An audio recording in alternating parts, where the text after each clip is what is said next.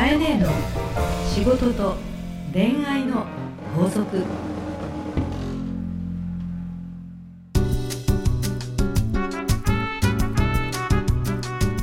番組ナビゲーターのナグーです。カエネの仕事と恋愛の法則始まりました。それではカエネ今週もよろししくお願願いします。いします。いやー何ですか今日はなんかカクテルでも飲みながらねえ、ナグーとなんでこんなしっぽりとした部屋にいるのっていうような 素敵なホテルの一室で今収録をしておりこれます。ホテルの一室なんですか？ホテルとね、レジデンスはい、はい、が融合したはいホテルレジデンス六本木というところにおります。ですね、うん、えっと場所もはい。住所西麻布。大人。おしゃれですよね。で、なんだろう、こうまあなんていうんですかね、一階レストラン。はい。で、えーっとホテル。それからレジデンス。他にもさまざまな空間があって、うん。で今日私たちがいる場所は13階の、まあ、レンタルルームとでも言うのかしら。個室なんですよね。個室。パーティールーム。はい。ね。まあ、マンションの1階とかによくあるパーティールームってあるんですけど、まあ、ちょっと怪しいぐらいにガラス張りのお風呂とか。すごいですよね。言っちゃいますけどこ皆さん。こ買えねえと二人だったらね っていう話ですけど。そうなのよ、はい。だからね、あのはい。はい関係者一応周りに置いてるんですけど、一応説明しておくとね。でもあのシャンパングラスとかもたくさん置いてあったり、はい。あと冷蔵庫も巨大なのがあったりとか、はあとワインセラいうん。ーがあってですね、今皆さん。で、もうキッチンも本格的なキッチンが置いてありまして、ね友達とパーティーするいやそうにはなんですよ。最高だよね。いやだからねうん。みんなここで遊んでるのかなって思って 僕入ってきて。なるほど、みんなここで遊んでるのかなと。絶対遊んでうますよ。ねえ何にどう、っていう妄想がねうん、そういくわけなんですが、ここなんとうん、うんリスナーの、そうなの。リスナーの方の、えあのまあ前に言っちゃっていいのかな。さん？S さん S さんが、はいあのよくほらあのカエネの番組であのオフ会するよね。オフ会で出会ったはい。リスナーの方の会社が経営してるということで、まあ、会社が分かっちゃいますけどね。はい。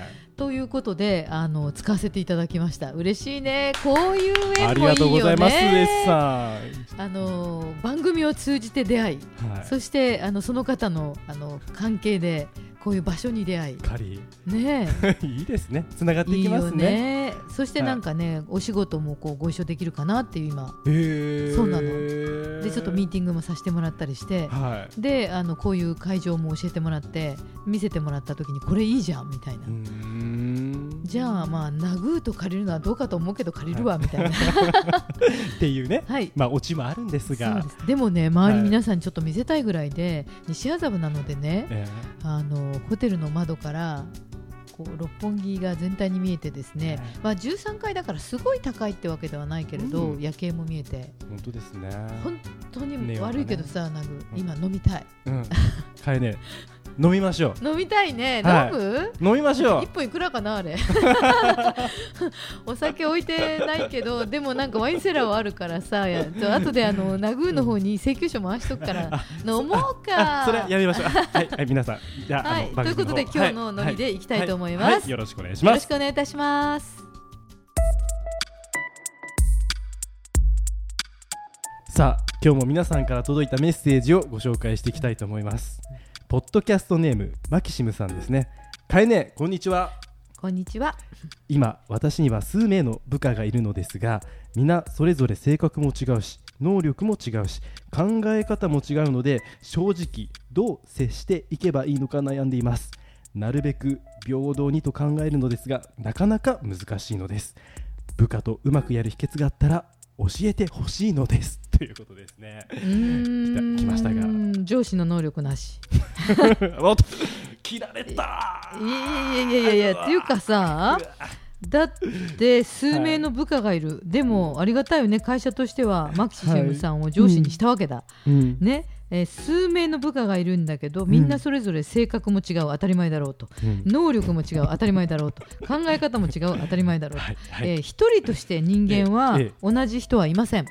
はいなのでそもそも上司とはうん。一人ずつ全員違うんだという前提のもとに、えー仕事、まあ、チームを組んでるうん。ということなので、はい。これは別にあのマキシムさんじゃなくてもさ、うん。学校の先生でもクラスの生徒は、うん。ね朝毎日遅れてくる子もいれば机で寝ちゃう子もいれば、うん。なんかねあの弱虫もいれば、個性がね。そうそううん。みんな違うじゃない、会社でもそうですよね。仕事がスピーディーな子もいれば、ね、モチベーションの上げ方うん。も人によって全然違うわけだからさ。そう、か。そう考えるとやっぱり上司の立場って、うん、まあその人の統率力によってうん。また全然違ってきますね、そうね、まあ、はい。統率しなくていいのよ。個々に違うんだからさ。あそっか。あのそのまた考え方がそいやそうね、はい。あのまあいろんなやり方あると思うんだけどリーダーシップっていう考え方は、あの俺についてこいじゃないのよ、あ違うんですか、うん、リーダーシップっていうのはね、はその部下の能力を生かして組織で、えー目標を達成していくことがリーダーシップなのね。だからあのもちろん俺の背中でを見ながらとか俺についてこいっていうのも大事な時ってあるけどもえ基本的には部下が能力を発揮できるようなえ関係性を作っていって、うん組織において一人ずつがベストな能力を発揮できることによって目標を達成していくわけでしょう。はだから、い、え。リーダーとは部下のそれぞれの能力がアップしていくことに向かい、うん。それが結集されていくということをうん。環境的に作っていく？あーじゃあ、うん。カエネもね、うん。まあ、ハーストーリーの代表、うん。ね一応トップとして、はい。なんかこのマキシムさんうんに、うんそういうなんか方向性というか方法ってなんか伝授できるものってありますか、秘訣というか。すごく気にしてるのははい。一、人ずつのその子の、えー、と今の状態を見ながらあその子って言い方いけないよね。その一人ずつ大人なんだけどあのその人のベストをうんうん。考えてあげる。あー一人ずつ。そうそう、うん。例えばさオリンピック今やってますよね、とはい。うん、そうするとたまたまあの水泳でね金メダルを取った選手たちとか、いますね。まあ、メダルを取った選手たちが今、はい。たくさん出てきてて、ええ。日本は水泳で勝つのは長い歴史の中で、まあ、うん。50年ぐらいかかって、うん。まあ、あの鈴木大地さんとか、えっと、北島康介さんとか、えー選手は出てきたけれども、水泳そのものはそんなにあの、まあ、強い国ではなかったと言われてるんだけども、うん。えっと、北島康介の時から空気と文化を変えたっていうのを今日テレビでやってたのよ。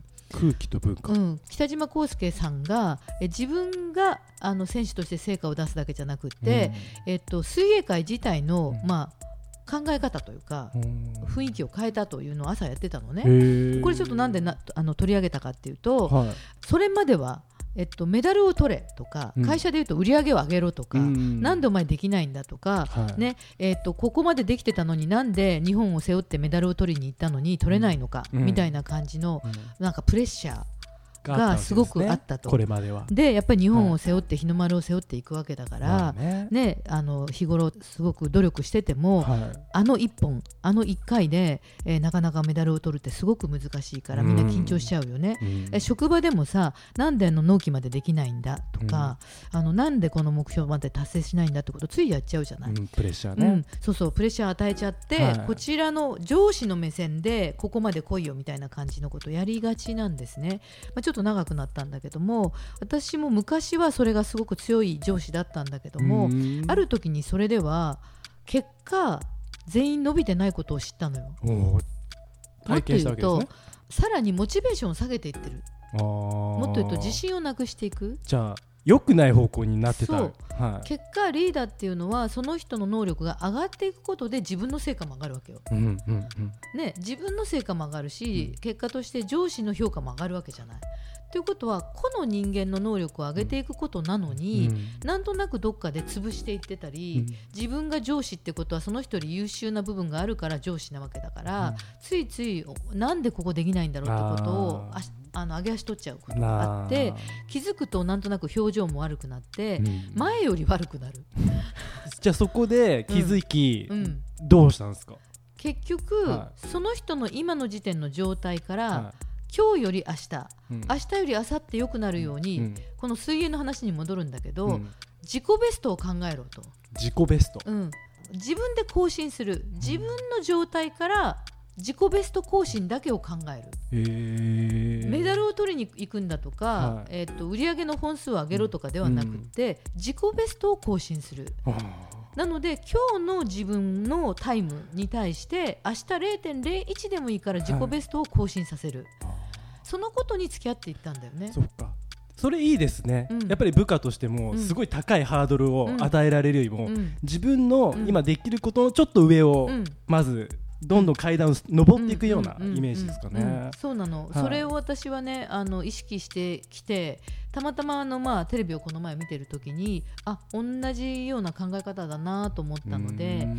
自己ベストという言い方の単語はね、まあ、言葉はあのその番組を見てて聞いたんだけど私はある時に部下をもっと潰してるなとかはい。結果伸びないなと思った時にうん。部下の今のこの A 子さんの B, B 君の今より、うん。えー、0.01、うん。0.02上げていくために、共に会話をしていくことだけを考えて、うん隣のやつを見ない。あ別の人と比較をしない、ーはい。うん、自分とも比較をしない、はい。っていうことをすごく意識しだしたらはい。一人ずつがすごい伸びたんだよね。へえ。すごいいい話ですねこれ。何よりも、はい。一人ずつに向き合ってはい。一、人ずつの状態から自己ベストを作るって考え方にいくと、うん。ものすごく絆も深くなるの、うんうん。その子と子が。なるほどね。うん。わかりました。これマキシムさんうん、もう明日からでも実践できるお話だったじゃないかなと思います。じゃあかえね今週の法則をよろしくお願いします。はい。今週の法則は部下を伸ばすには自己ベストを更新させることに集中する。カエネの仕事と恋愛の法則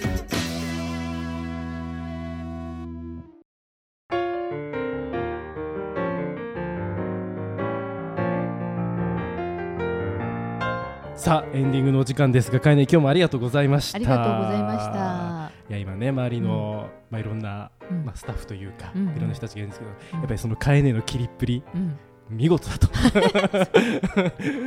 えー、切ってるかな？うん切ってます。愛を持って切ってるでしょ？そうなんですよ。うん。そこが、うん。やっぱりこの番組うん。たる。いやあの自分でね愛を持ってるでしょって自分で言うのも変なんだけど、うん。さっきのあの部下と上司の話じゃないんだけど、どんなに部下をバカ野郎って言ってもね部下が絶対に俺を大事にしてくれてるなとか私を見てくれてるなって思ってくれる関係を作ってての暴言だったりとか、うん。失言ってうん。大丈夫なんだけど、はい。それがなくて、うん。あの同じ言葉を吐いても、それで翌日来ないみたいなことってあるじゃない。そうですね。そこにじゃうん。あ愛があるのかないのかっていう、やっぱりそれが一番大事だと思うんだよね、はい。じゃあその愛って何かっていうと職場においての愛は、その人の人生にとってベストは何かを真剣に考えること。うん。本当にそれはしてきたかなと思うの。はこの人にとって何が今、うん。彼女の人生いは良くなるんだろうとか、彼の人生はどうなる方がいいんだろうってことに向き合いながら会話をしてる。はい。そうするとやっぱりそれが伝わるんだと思うんだよね。伝わりますね、うん。多分言葉はなくても、うん。その姿勢なりうん。言葉のあれで絶対伝わると思うんで、うん。はい。まあ、そこに向き合っていきたいし多分自分もそうしたかった、はい。あのそうされたかったって思いも強いし、結果としてそれが実行し始めたら効果を出した。それがまた自信に私自身も自信になったって感じかな、わかりました。じゃあナグーも。はい自己ベスト更新してね。そうですね。少しずつでも、階段を登っていきたいと思い私もます頑張ります。はい。はい。じゃあ皆様から飼い寝宛ての悩み相談どしどしお待ちしております。すべてのお便りは番組 Facebook からお送りください。日野佳恵子のポッドキャストラジオ番組、えー日野佳恵子ポッドキャストで、まあ、検索していただければアクセスできます。では飼い寝、はい。今日もありがとうございました。ありがとうございました。バイバーイ。バイバーイ